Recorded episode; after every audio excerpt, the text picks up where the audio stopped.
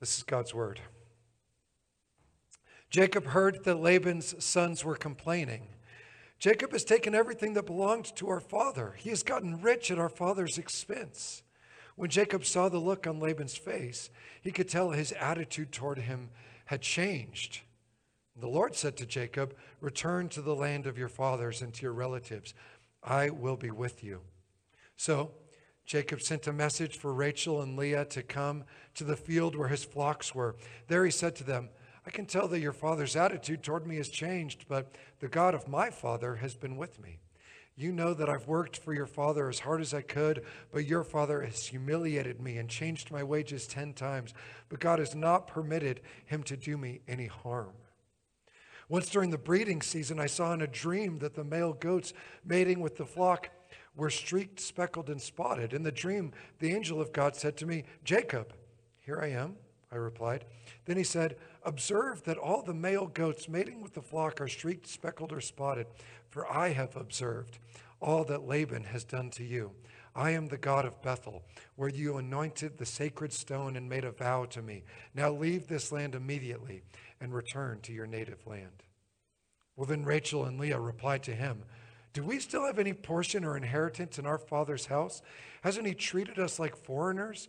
He not only sold us, but completely wasted the money paid for us. Surely all the wealth that God snatched away from our father belongs to us and to our children. So now, do everything God has told you. While Laban had gone to shear his sheep, Rachel stole the household idols that belonged to her father. Jacob also deceived Laban the Aramean by not telling him that he was leaving. He left with all he owned. He quickly crossed the Euphrates River and headed for the hill country of Gilead. Three days later, Laban discovered Jacob had left. So he took his relatives with him and pursued Jacob for seven days. He caught up with him in the hill country of Gilead. But God came to Laban the Aramean in a dream at night and warned him Be careful that you neither bless nor curse Jacob. What have you done? Laban demanded of Jacob.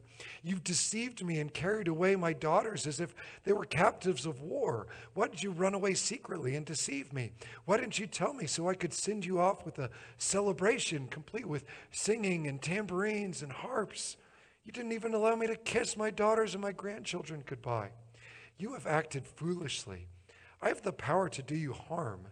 But the God of your father told me last night, Be careful that you neither bless nor curse Jacob. Now I understand that you have gone away because you longed desperately for your father's house. Yet, why did you steal my gods? I left secretly because I was afraid, Jacob replied to Laban. I thought you might take your daughters away from me by force. Whoever has taken your gods will be, will be put to death. In the presence of our relatives, identify whatever is yours and take it. Now, Jacob did not know that Rachel had stolen them. Now, Rachel had taken the idols and put them inside her camel's saddle and sat on them. Laban searched the whole tent but did not find them. Rachel said to her father, Do not be angry, my lord. I cannot stand up in your presence because I am having my period. So he searched thoroughly, but did not find the gods, the idols. Jacob became angry and argued with Laban. What did I do wrong? He demanded of Laban. What sin of mine prompted you to chase after me in hot pursuit? When you searched through all my goods, did you find anything that belonged to you? Set it here before my relatives and yours, and let them settle the dispute between the two of us. If the God of my father, the God of Abraham, the one whom Isaac fears, had not been with me, you would certainly have sent me away empty handed. But God saw how I was oppressed and how hard I worked, and he rebuked you last night. Laban replied to Jacob, These women are my daughters.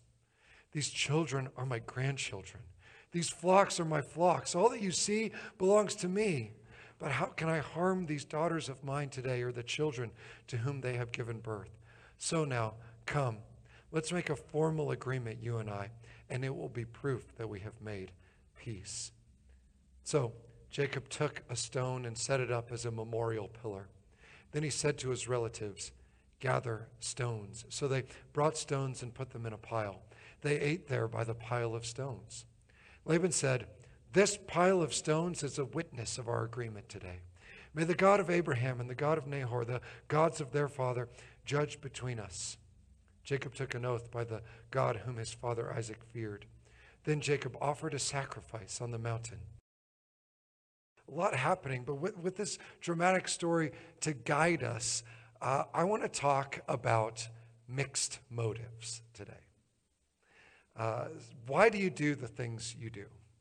That's the question. Why do you do the things you do?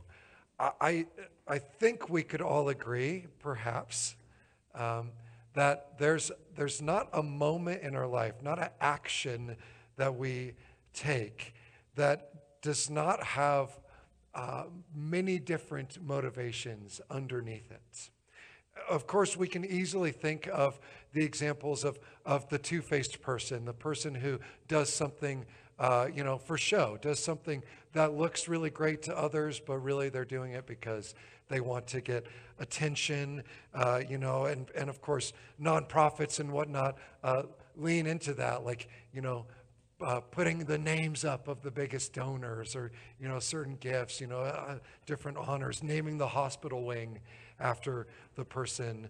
Um, of course, you know, what, uh, I experienced this, not, not, you know, you guys kind of know me or more relaxed with me, but, um, you know, I experienced, experienced this out and about. If, if someone lets a, a bad word slip in front of me, they're like, oh, I'm sorry, Pastor. You know, it's like, just be, you, you don't need to put on a show, um, like, to make the holy man think you're something.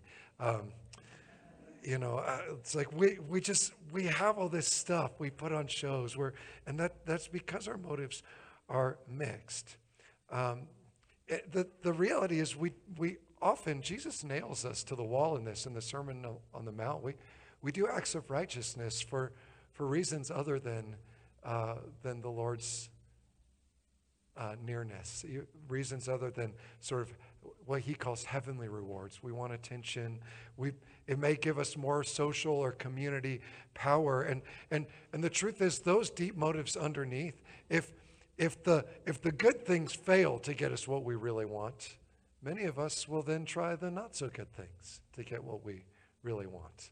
That's the reality of our mixed motives. Um, I, I suspect that you, like me, would only need a few minutes to dig into even the, the best things that you've done in your life and find there were some good reasons and some not so good reasons.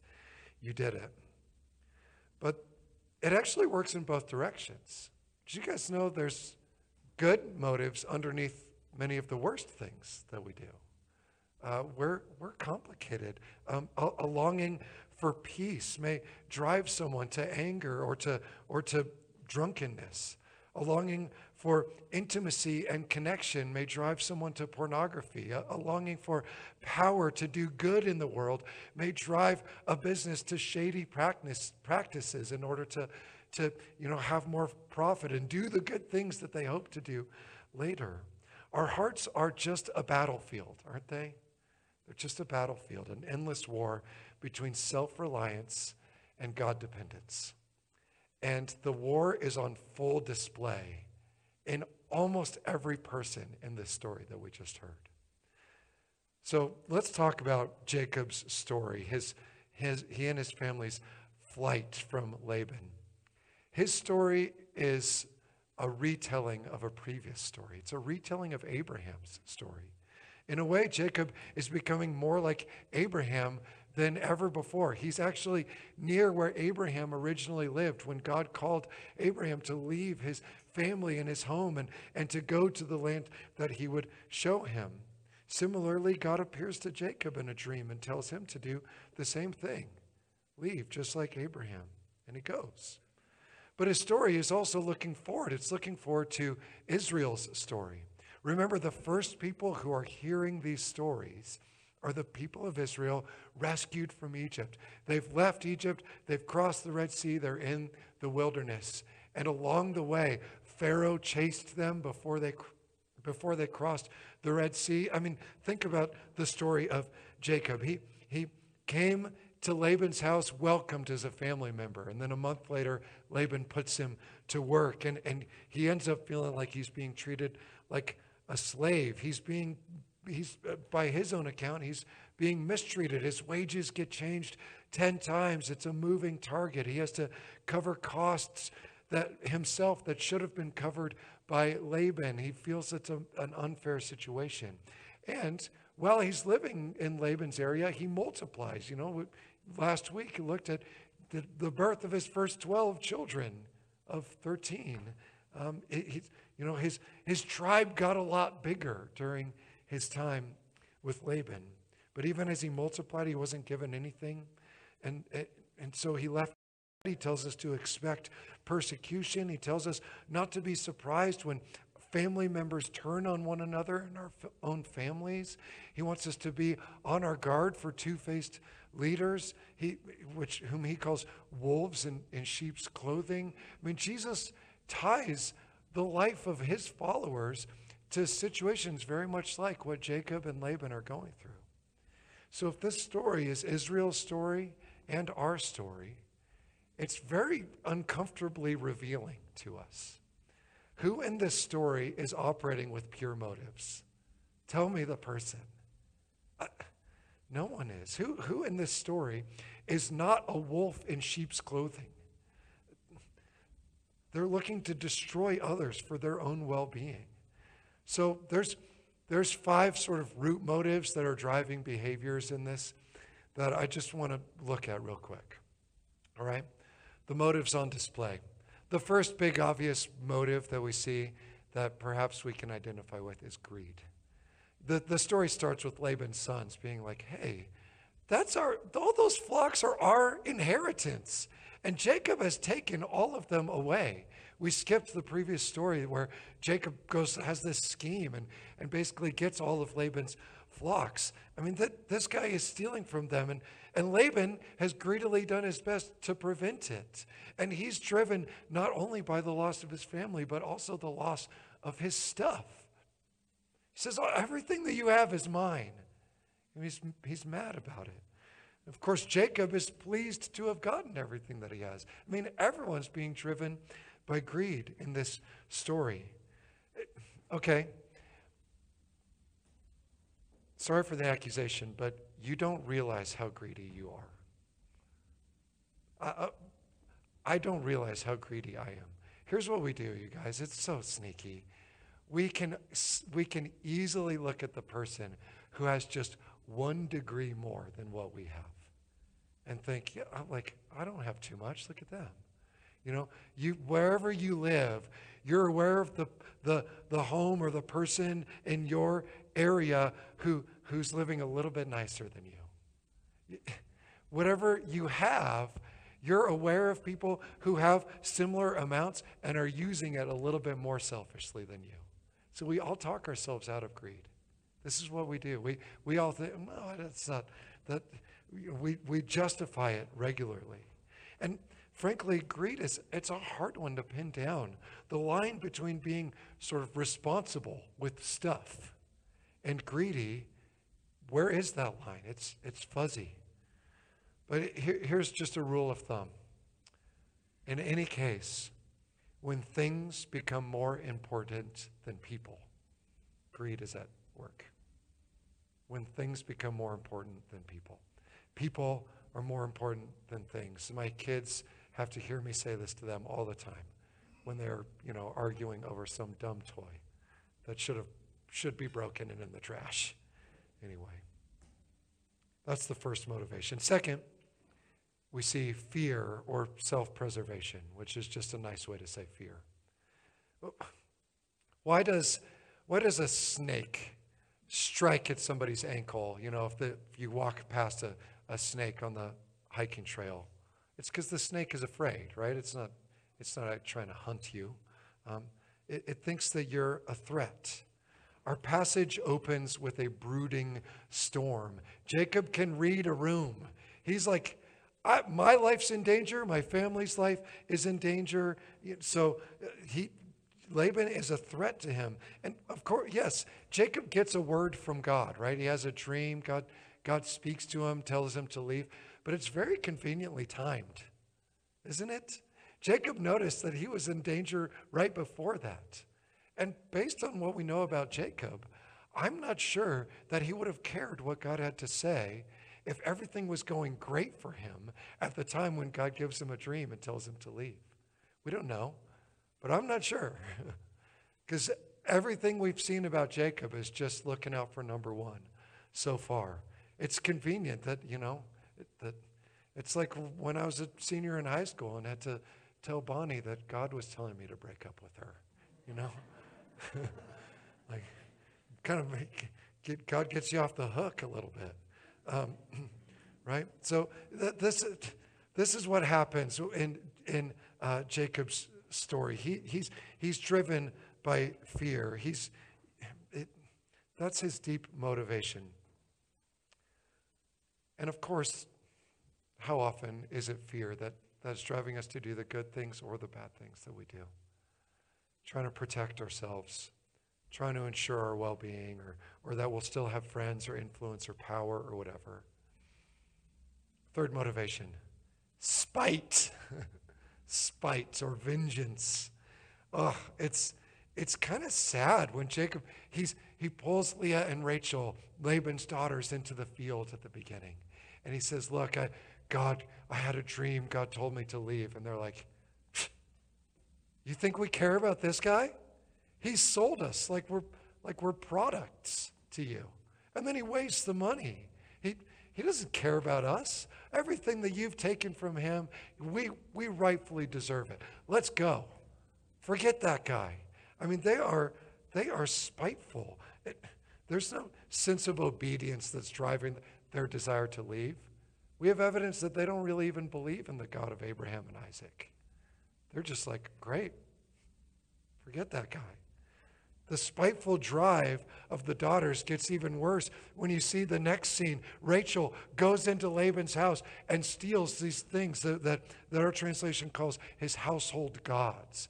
Now, this is not the normal word for idols or, or false gods. It's, it's referring to little objects that would be in the house. And, and it is most likely a little idol, a little object for worship, maybe in a little family shrine that Laban would have had set up. But there's some, you know, some scholars think it could also be uh, a um, like an object that would represent sort of passing on the inheritance of the family or, or the power in the family. So you know, so what she may be doing, she's either stealing the gods that, that she and Laban think are creating Laban's wealth, or she's stealing the objects that years later they can return back to Laban's property and say, This all belongs to us. We have the deed, so to speak.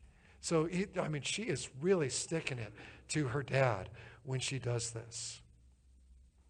All right? No one in this story is really a faithful believer in the one true God. Not yet. Jacob's still using God. Uh, he, he certainly he, he speaks of God in as you know not as his God, but the God of my grandfather and the God of my father, right?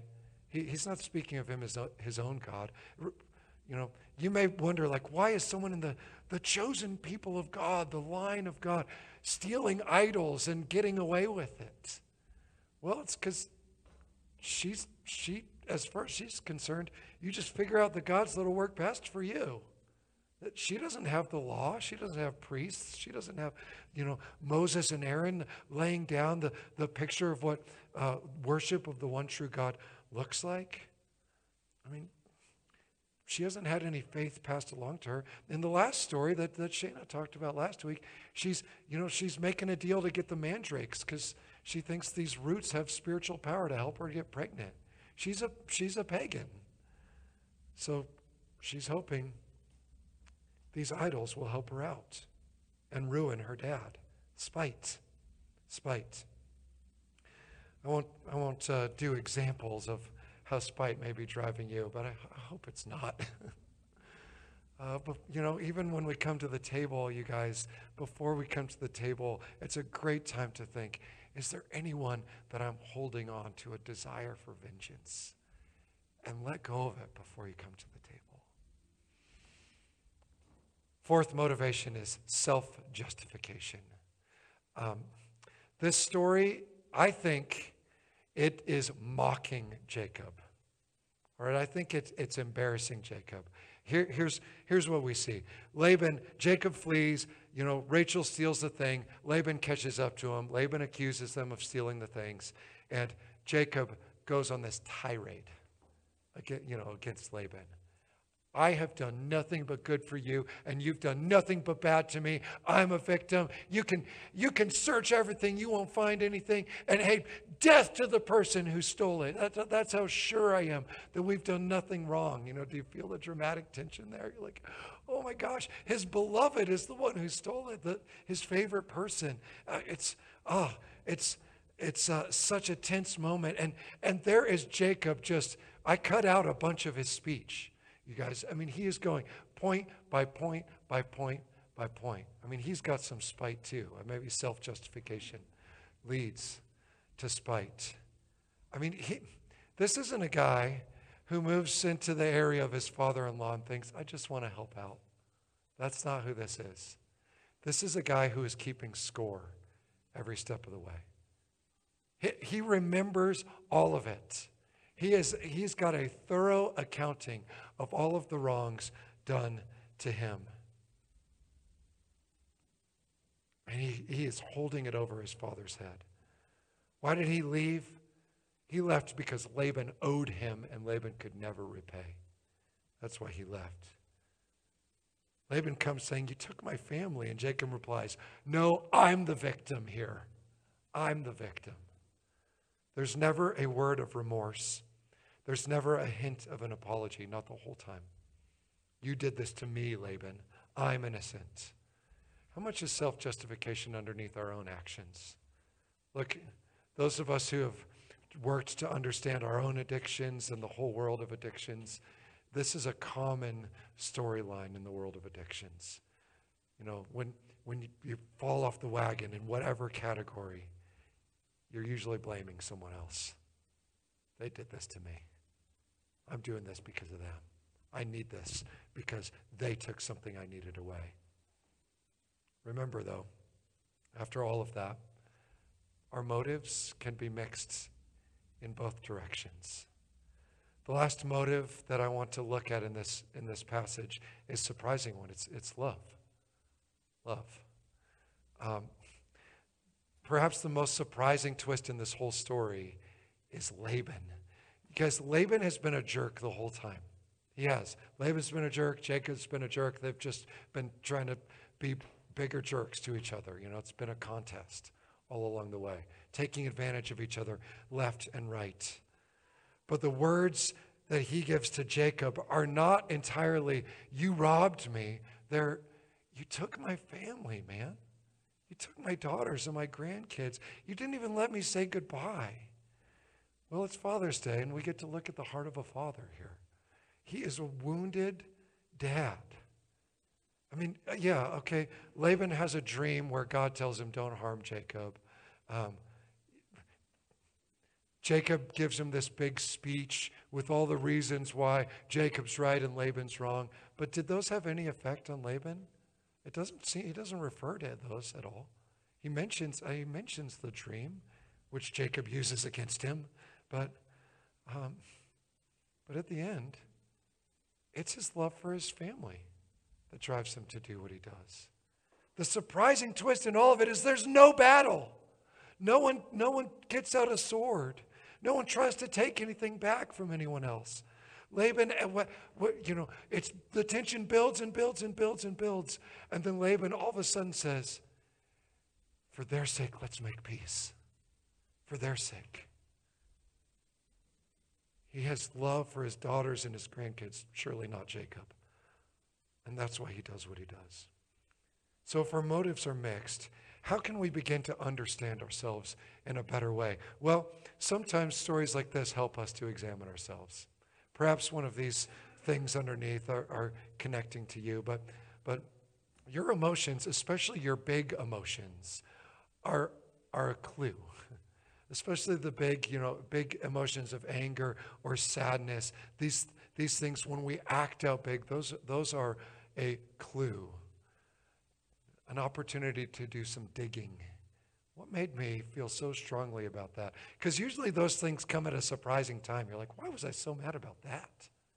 Right? Um, This is this story shows us that there are what are what you know in the counseling world are called soft emotions hidden underneath the hard ones. To all of our people who are counselors and went to seminary for this, I'm about to I'm about to give a really simplistic picture of emotionally focused therapy, and, and I'm sorry about that. Okay, so here, here's the deal.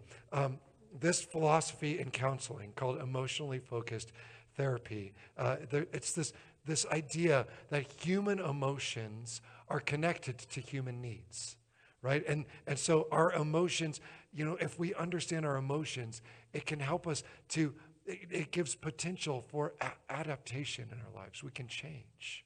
If we activate and work through our emotions we can we can change problematic emotional states and even affect our relationships with other people. That's the theory okay? So, in emotionally focused therapy, with the guidance of a therapist, you can start with your big, hard emotions and dig underneath to those, those soft, tender ones. Isn't that what happens in this story? It starts with Laban saying, I want to kill him. And it ends with Laban saying, I'm, I'm sad because my daughters were taken away. This process helps us decipher what we deeply think we need and if that need is legitimate or not and if the way we're trying to meet it is legitimate or not. That's, that's what it helps us process. Jacob is most certainly not a therapist to Laban, but Laban does go through that process here. The even more surprising twist in this story than the fact that Laban ends up being the one with the good motive underneath his behaviors is that his story is illustrating God's story throughout Scripture. Consider this. In the opening scenes of the Bible, the serpent is working to take God's kids away from him, using deception to remove God's kids, and, and succeeds. Later on, the, the builders of Babel, Babel, the Tower of Babel, who are God's kids themselves, they're building this thing so that they don't need God anymore. You know, they're removing themselves just like Laban's daughters. And here, in the least surprising twist of the story, Jacob is yet again acting as the serpent, yet again deceiving someone and stealing the forbidden fruit. Jacob deceives Laban when he steals his fruitful daughters away. In fact, our, our translation says it like this um, verse 20 Jacob deceived Laban. All right, but the literal translation is, oh man, it just hits you.